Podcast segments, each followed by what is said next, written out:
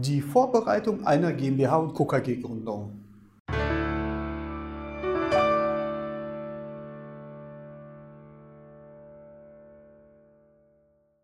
Hallo meine Damen und Herren und herzlich willkommen. Ich bin André Kraus, ich bin Rechtsanwalt und ich bin mit meinem Team spezialisiert auf Unternehmensrechtsfragen.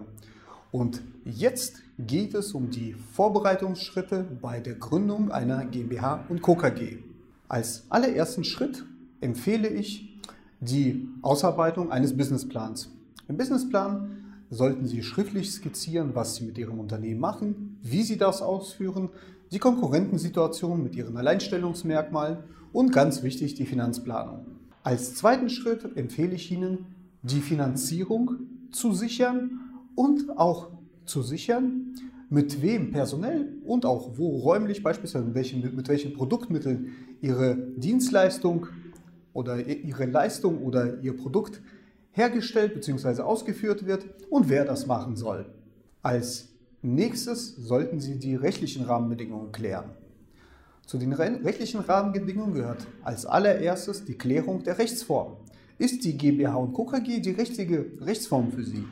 Und das ist dann der Fall, wenn Sie die Gründung einer, einer Gesellschaft planen, bei der Sie sich persönlich von ihrer Haftung befreien, befreien wollen und gleichzeitig, wenn sie am Geschäft schon von Anfang an, also mit dem Prozess der Gründung, auch andere beteiligen wollen, die auch Gesellschafter sein sollen und die steuerlich günstig entnehmen sollen. Denn bei einer GmbH und Co. KG, wie auch bei einer UG und Co. KG, können nicht an der Geschäftsführung beteiligte Gesellschafter beteiligt werden und dabei auf eine günstige, ähm, auf eine günstige Versteuerung ihrer Entnahmen hoffen, was zum Beispiel bei einer GmbH nicht der Fall wäre, was aber auch ein Mehr ist zu einer bloßen Stillbeteiligung beispielsweise, wo der Stillbeteiligte zwar auch steuerlich, äh, steuerlich auf eine gute Weise entnehmen kann,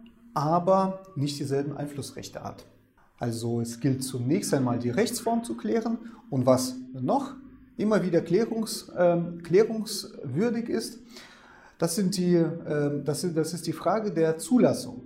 Sind Sie als Gründer äh, berechtigt, das von, Ihnen an, das von Ihnen angestrebte Geschäft auch durchzuführen?